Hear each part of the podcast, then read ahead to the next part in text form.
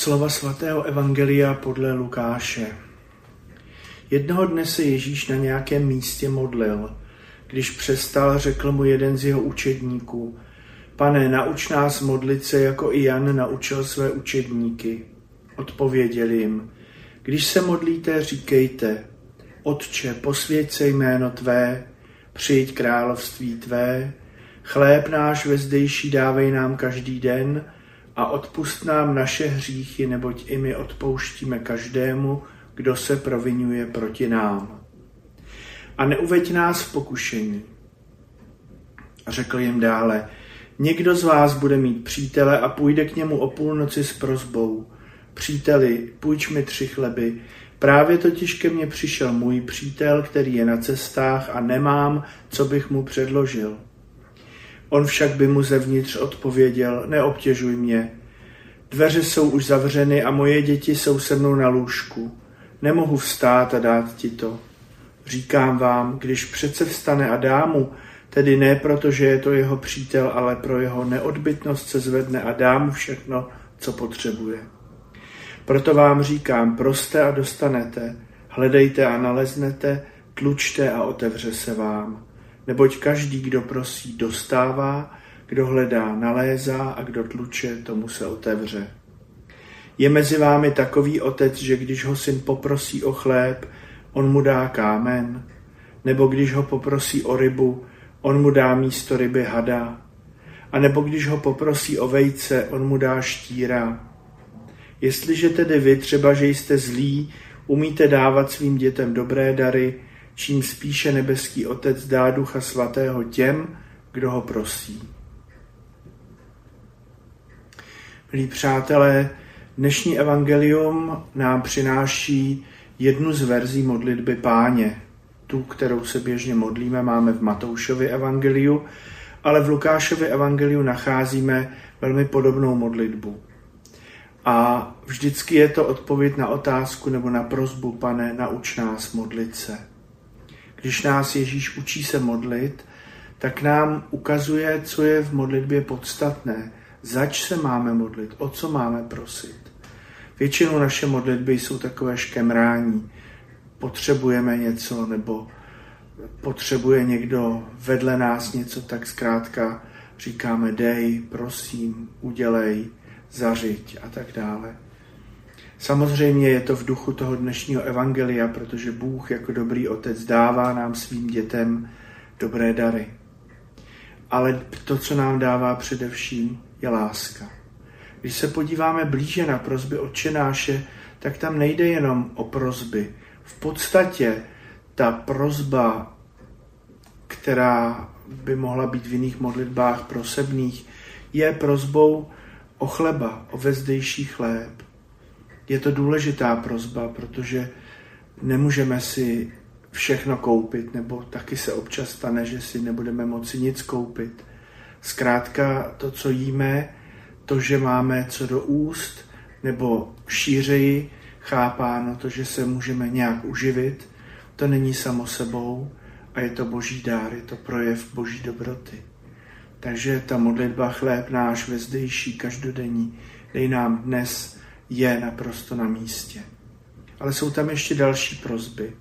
V Matoušově evangeliu Ježíš ukazuje jako důležitou prozbu prozbu o odpuštění.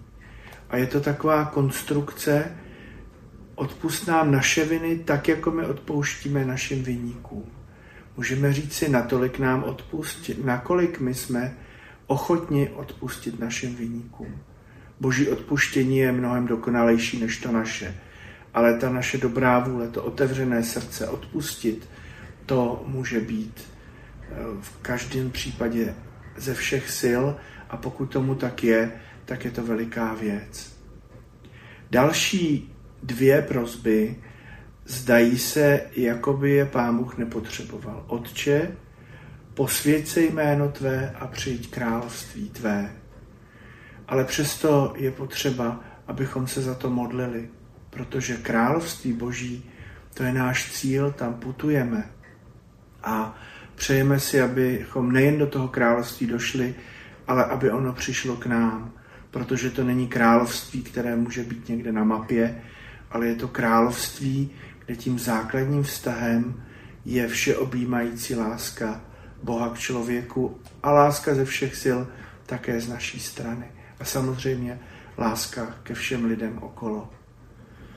Je to něco, čeho máme být svědky. Svědky přicházejícího Božího království. Tak kež by přicházelo a kež bychom viděli, jak přichází, abychom ho mohli zvěstovat. A ta prozba posvěť se jméno tvé, možná, když se nad tím zamyslíme na první dobrou, tak tomu ani nerozumíme. Když jsem o tom přemýšlel, říkal jsem si, co to znamená. Vždyť boží jméno je svaté. Jak má být posvěceno?